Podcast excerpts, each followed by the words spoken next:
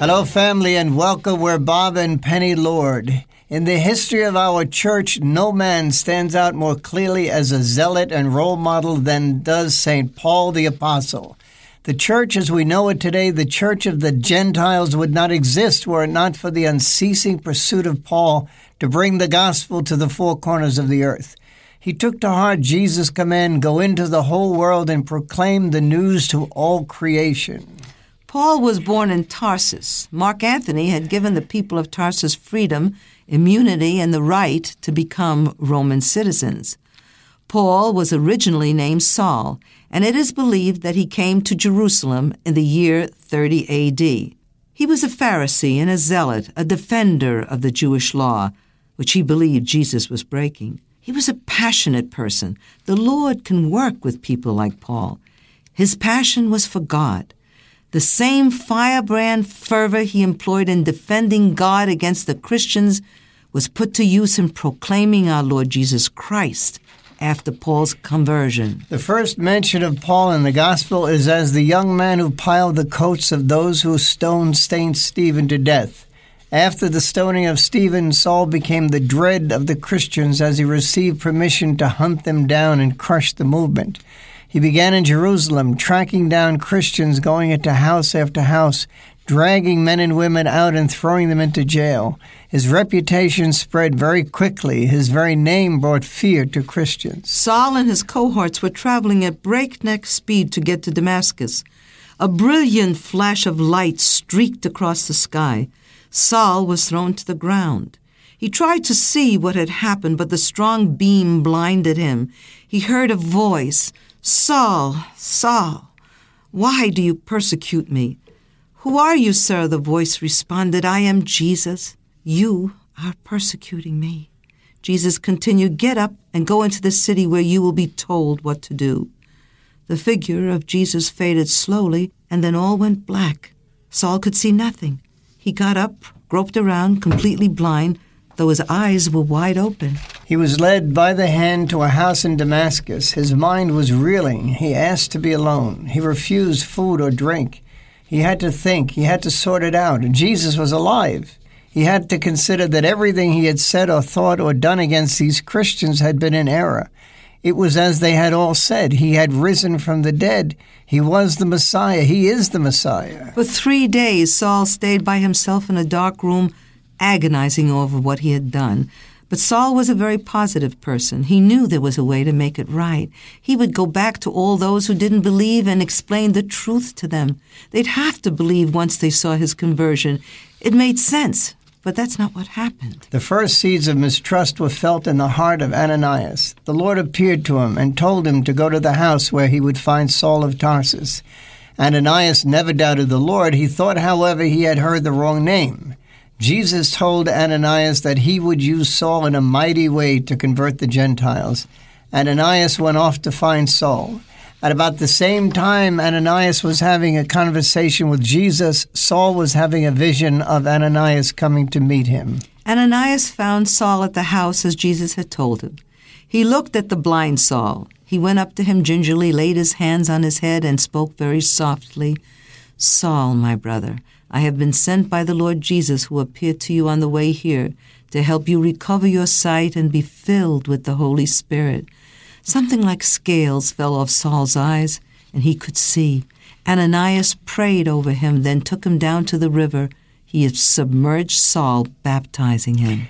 Saul couldn't wait to go to the synagogue and share the good news with his Jewish brothers and sisters. They warmly welcomed him as the famous rabbi from Jerusalem. But that was before he told them about his conversion. The mood changed quickly. Their expressions turned from bated anticipation to outraged anger. Accusations like turncoat and traitor were leveled at him. As he attempted to bare his heart to his brother, brothers of fury raged in the synagogue. He had to get out and fast. This was the beginning of a long, lone, lonely journey for Saul, now Paul. His own people, the Jews, wanted to kill him. They hated him for having turned away from them.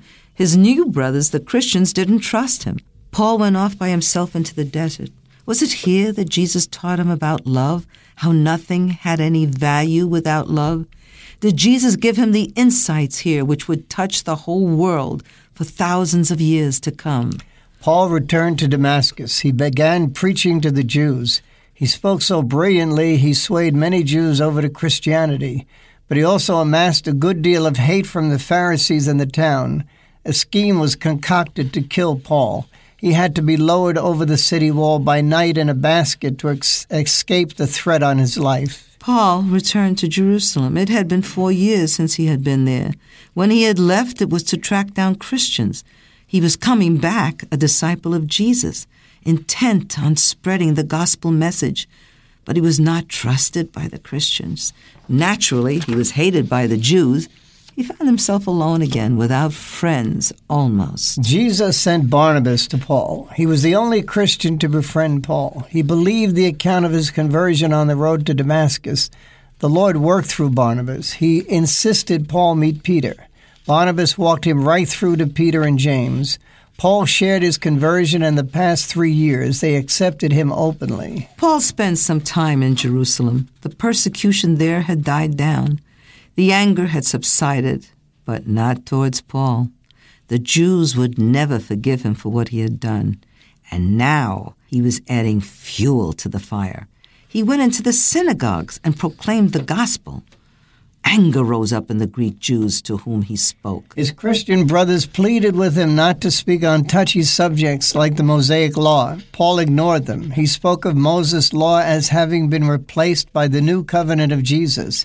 This was blasphemy. When the Jews plotted to have Paul killed, the Christians took this as an opportunity to get him out of Israel. They took him by night to Caesarea. Paul knew it was the Lord's wishes that he leave Jerusalem, and so he sailed for Tarsus, where he waited for instructions. He waited and waited in Tarsus for word from the church of Jerusalem.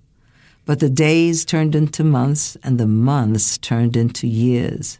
Four years he waited.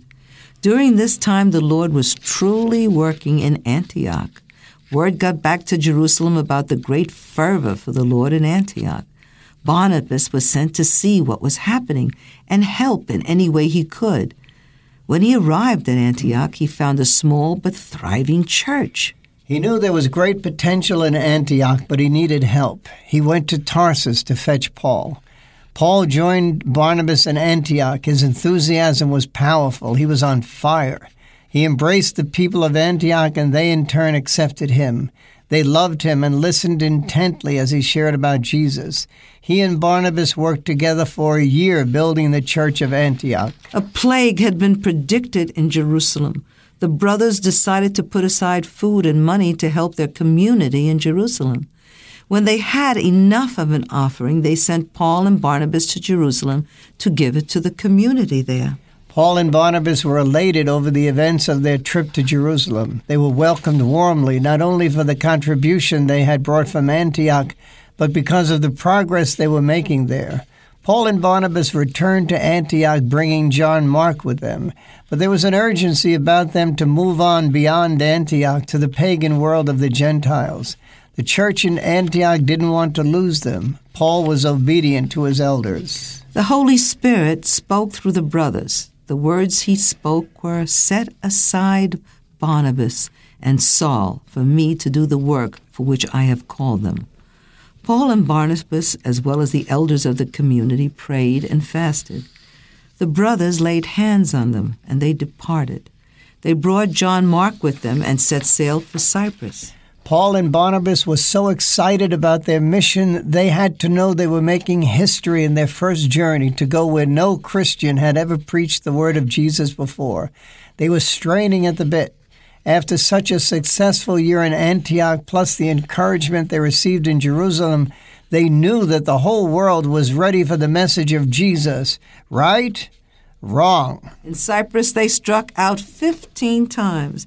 They went from town to town first appealing to the Jews in the synagogues, and then, not having been successful with them, the Gentiles. There was little or no interest. Their spirits were low, but they were not ready to give up. They went from one end of the island to the other. No one seemed interested in hearing about Jesus. Before they shook the dust from their feet, they made their last stop in Cyprus, Paphos. There was a Roman governor there who had heard of their travels throughout the island. They were invited to speak before him. The Lord chose this time and this place, speaking before a Roman, to have Paul take the lead. Paul spoke brilliantly. Everything he said appealed to the Roman governor. It looked like the governor was won over. Then Satan snuck in, in the form of a Jewish magician, Bar Jesus. He began ridiculing everything Paul said. Paul got up, pointed his finger at the man, and said, You are an impostor and a thoroughgoing fraud, you son of Satan, an enemy of all that is right. The Lord's hand is upon you even now. For a time you shall be blind, unable so much as to see the sun. The magician immediately went blind. Paul was shocked at what happened, but he never blinked an eyelash. Under his breath, he praised the Holy Spirit and thanked him for coming to his aid at this most important time. The governor was completely won over by Paul. He believed. The word of God was finally accepted in Cyprus. Soon after, the three disciples left Cyprus and sailed for Perga in Pamphylia back in Asia, but quite a distance from where they had begun. Winter was settling in. The weather turned brutal. Paul was anxious to continue on to the cities of Galatia. He warned his companions about the hardships they would endure on the journey. John Mark decided to leave Paul and Barnabas. Paul and Barnabas began their treacherously dangerous journey. Their first stop was Antioch in Pisidia. They went into the synagogue on the Sabbath. The leaders were happy to have foreigners come into their midst to speak to them. They shared how this Jesus of Nazareth fulfilled all the prophecies of the Old Testament. The leaders asked them to return the following week on the Sabbath to speak again on the same subject. The following week, the synagogue was packed, so much so there were people standing outside listening. Jews and Gentiles as well were present. The Satan of jealousy crept into the assembly. The Jews became envious when they saw such a large crowd of Gentiles. They began to taunt Barnabas and Paul. They criticized and contradicted everything they said. Finally, however, Paul had had enough. He turned to them, pointed his finger at them, and cried out, The word of God has been declared to you first of all. But since you reject it and thus convict yourselves as unworthy of everlasting life, we now turn to the Gentiles. For thus were we instructed by the Lord I have made you a light to the nations, a means of salvation to the ends of the earth. The Gentiles were excited upon hearing this. They began to shout praises to the Lord. Paul and Barnabas turned their attention to this more receptive group. The Jews were furious. They agitated some key people in the town against Paul and Barnabas. A plot was hatched by their enemies. Paul and Barnabas were arrested and scourged. Then they were dragged to the gates of the city and thrown out. They were in physical pain but exhilarated. Paul and Barnabas were not ones to lick their wounds. They took a short time to heal from the beating, and then they were on the road again. They went from town to town preaching the good news of Jesus. They always followed the same pattern. They went to the synagogue first to present the good news to the Jews. Their words won many over to the new way of Jesus. But at the same time, some Jews would come to the town to poison the minds of the people. One day, while Paul was in town preaching to a large crowd, he didn't notice his enemies walking through the crowd, whispering to the people. All of a sudden, the mob began closing in on him. Too late, he realized he was surrounded. Just then, a large stone went flying through the air and struck him on the head. He staggered from the blow. He felt his head. Blood was flowing from it. Another stone whizzed by and hit him again. He went down. The last thing he remembered was a mass of people grabbing at his clothes. They were out to kill him. He was dragged out of the city and thrown into a ditch left to die. Word got back to his disciples. Barnabas and Timothy rushed to the ditch with others and rescued Paul. When they saw the limp, bloody body lying in the ditch, they thought for sure Paul was dead. But he was strong stock. Paul moaned, then opened his eyes. All the disciples let out a sigh of relief, followed by praises of God. An exciting miracle took place in Lystra. One day they were at the city gate near the temple of Jupiter. There was a big crowd. Paul couldn't resist the potential of preaching to this many people at one time. He spoke flowingly of the God Jesus, his love and care for the suffering. A cripple sat at the steps listening with such faith and hope. Paul kept looking at him. He knew that Jesus would give him the miracles he needed to sway the people he went over to the cripple and commanded him to get up in the name of Jesus. When the man rose to his feet and walked, the crowd went wild. But the response was one, not one that Paul and Barnabas expected. The pagan upbringing of the crowd took over. They thought Paul and Barnabas were gods. Word spread quickly throughout the town. Paul and Barnabas weren't aware this was what they were thinking, but when the priest from the temple of Zeus, way outside of town, came in with offerings to these two gods, Paul and Barnabas knew the miracle had gone the wrong way. The people were calling Barnabas Zeus and Paul Hermes. They rushed out into the crowd. They had to stop this. They tore their garments, yelling as they did so, No, we're not gods, we're human, just like you. Finally, after much effort, the people calmed down, and Paul was able to instruct them that it was Jesus, not he or Barnabas, who had cured the lame man, the same Jesus who had died for them and been raised from the dead. It was also in Lystra that Paul converted Timothy, who would become a disciple. Paul and Barnabas had spent four years on this first missionary journey. Great strides had been made in developing the Church of the Gentiles. We believe they thought they would re- return triumphant to Antioch in Syria. Maybe they even expected a little pat on the back for a job well done. What they didn't expect was what happened to them shortly after they arrived home. Judaizers, Jewish converts to Christianity who insisted that Gentile Christians had to follow the Mosaic laws, came to Antioch from Jerusalem.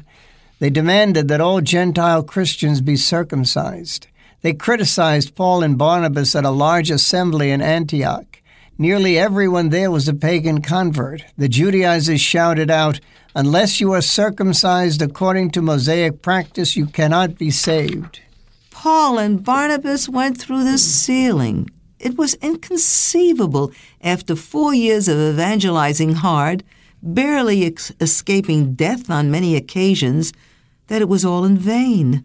There was so much involved in this dispute. Was salvation dependent on faith in Jesus Christ or on following the laws of Moses? Did Jesus give us a new covenant or was it an extension of the old covenant? When Paul and Barnabas were rejected by the Jews and embraced by the Gentiles, they never thought it necessary to impose Jewish laws on these converts. Paul pointed to the conversion of Cornelius at the hands of Peter. Was he circumcised? The Jews would not budge. The tension mounted. It was determined that Paul and Barnabas go to Jerusalem to present this problem to James and Peter. They brought Titus with them as an example of a pagan who had converted to the Lord. It was a touchy situation going in. It had been five years since he had been to Jerusalem. His accomplishments had become the talk of the Christian world, but now they were in question. Would he have to go back to these beautiful converts and tell them that he had been wrong about their not having to adhere to Jewish law?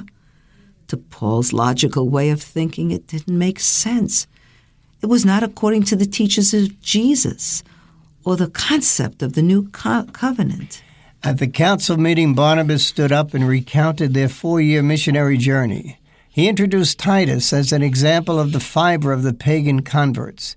That's when Judaizers start, uh, started a riot. Paul jumped to his feet and lashed out at the assembly. He accused the assembly of denying the merits of Jesus' crucifixion. The situation became hot. Peter, James, and John call, stepped in and called for quiet. They took Paul and Barnabas into a private meeting. Paul explained his conviction that salvation came from faith in Jesus and his death and resurrection, not on circumcision and adherence to Mosaic laws. Paul and Barnabas shared their last four years on the road, how the Holy Spirit had worked so powerfully in converting pagans to the new way of Jesus. They spoke with such certainty the apostles could do nothing other than agree with them, congratulate them, and lay hands on them. The next day, James made the announcement to the council that the Gentiles did not have to undergo circumcision. The battle had been won, but there was still a great war to be fought. Paul and Barnabas returned to Antioch victorious, so they thought. But shortly after, Peter came to visit the church of Antioch, followed by a contingent of Judaizers. They used a great deal of peer pressure on Peter. He removed himself from the Gentile Christians and turned down invitations to be with them. Pretty soon, all the Jewish converts did the same. The Gentiles could see what was happening and were hurt by Peter's actions. Paul knew he had to act. He knew the jeopardy he placed himself into, suggesting that the Prince of the Apostles, Peter, was behaving contrary to the teaching of Jesus, but he had to do it. He got up in the middle of the assembly and corrected Peter and the others who were putting the law before Jesus. He ended his statement on a powerful note for if justice is by the law, then Jesus died in vain. Not a word was spoken, but everybody understood. All eyes converged on Peter. He and Barnabas ran over to Paul and embraced him. And while the problem of Jewish dietary laws continued to plague the Gentile converts, the lines were clearly established. Faith in Jesus overshadowed adherence to the Mosaic laws. Paul felt the call to go back out on the road. He wanted to start out by visiting the towns he and Barnabas had evangelized the last four years. Barnabas was ready to go, but a dispute about bringing John Mark separated the two friends. Peter chose Silas to accompany him on his voyage. We have to take a minute out here to put the spotlight on Barnabas. True, this story is about Paul, but it's only about also about the early church. Barnabas is a very strong part of that movement. Barnabas was actually an unsung hero of the infant church. He befriended Paul in Jerusalem when everyone else distrusted him. He brought him to Peter and James. Barnabas went to Tarsus and recruited Paul to work with him in Antioch. Barnabas may have been a better judge of character than Paul. In the same way that he saw great traits in Paul, he had to have seen the same traits in his cousin John Mark. History has proven him right in this. John Mark, now called Mark the Evangelist, is the author of the Gospel of St. Mark.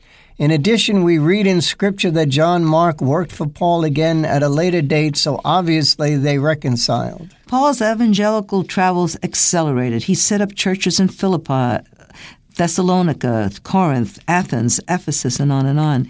He found he was needed in more places than he could physically get to, so the Lord gave him a gift he didn't know he had evangelism by communication. He began one of the most important teaching tools we have today, other than the words of Jesus, the epistles of St. Paul.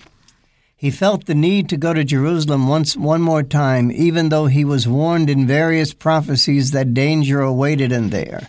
He would not listen to the warnings and went to Jerusalem, but before he went, he wrote his famous letter to the Romans in anticipation of a trip to that place. He arrived in Jerusalem for Pentecost. He was spotted by the Jews in the temple area and they tried to beat him. He was saved by a Roman guard who was going to scourge him when he called on his rights as a Roman citizen, at which point the centurion untied him and sent him to the governor in Caesarea. He stayed there for two years until a new governor came in and wanted to send him to Jerusalem to be tried by the Jews. Again, he invoked his rights as a Roman citizen to be tried by the emperor. He was sent to Rome under God. Finally, after all the years of waiting, he had the opportunity to evangelize the people of Rome. Paul spent two years in his plush house arrest. Finally, he was heard in the imperial court, which was very important to him. They could have killed him as long as he could preach the gospel in the imperial court of Rome. As it turned out, however, he was exonerated and freed. He went back out on the road again. He picked the wrong time to return to Rome. Or was it the divine plan? Nero, in his insanity, had burned down the city of Rome. He needed a scapegoat to take the blame, so he chose the Christians. He spread false rumors throughout the city that the Christians had caused the fire. The great persecution began. Paul was well known as a leader of the Christians, so he was arrested soon after his return to Rome in 67 AD. Only this time it was not a cushy prison like the first time. He was put into the Mamertine prison where he suffered out the last days of his life. Paul knew this was the end of his journey. From here he would catapult into heaven. He wrote his last will and testament in his second letter to Timothy.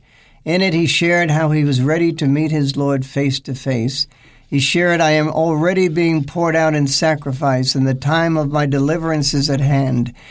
I have fought the good fight. I have finished the course. I have kept the faith. One day Paul heard the footstep of the soldiers in the street above him. They came down into the hole which was his home. It was time. They brought him outside the city, which was his right as a Roman citizen. There they executed him by beheading him. We're sure they thought this would silence Paul just as they thought a crucifixion would silence Jesus, but it didn't silence Paul. The roar of this great lion of God has resounded through the entire world, and the echo of that sound has come down through the ages, filling the hearts of strong, powerful men and women for almost 2,000 years. Paul is a mighty comet that thunders past us, a bright light leading us out of the darkness. We would like to leave you with one of his thoughts. All things are passing away. In the end, there are three things that count faith, hope, and love. And the greatest of these is love. We love you, St. Paul. We thank you for being with us today. We thank you, St. Paul, for the church you left us. Please load our free Bob and Penny Lord app. Here's how to download our free Bob and Penny Lord app. Simply with your iPhone or Android device, go to the App Store, search for Bob and Penny Lord app, and download it. It's that simple. Here's what you can do with our free Bob and Penny Lord app. Number one, the, there's a link to our marketplaces, our websites, uh, our uh, blog, and this podcast. The second link is to our Bob and Penny Lord TV channel, where you can access all of our videos as seen on EWTN, plus a whole lot more. Thank you very much.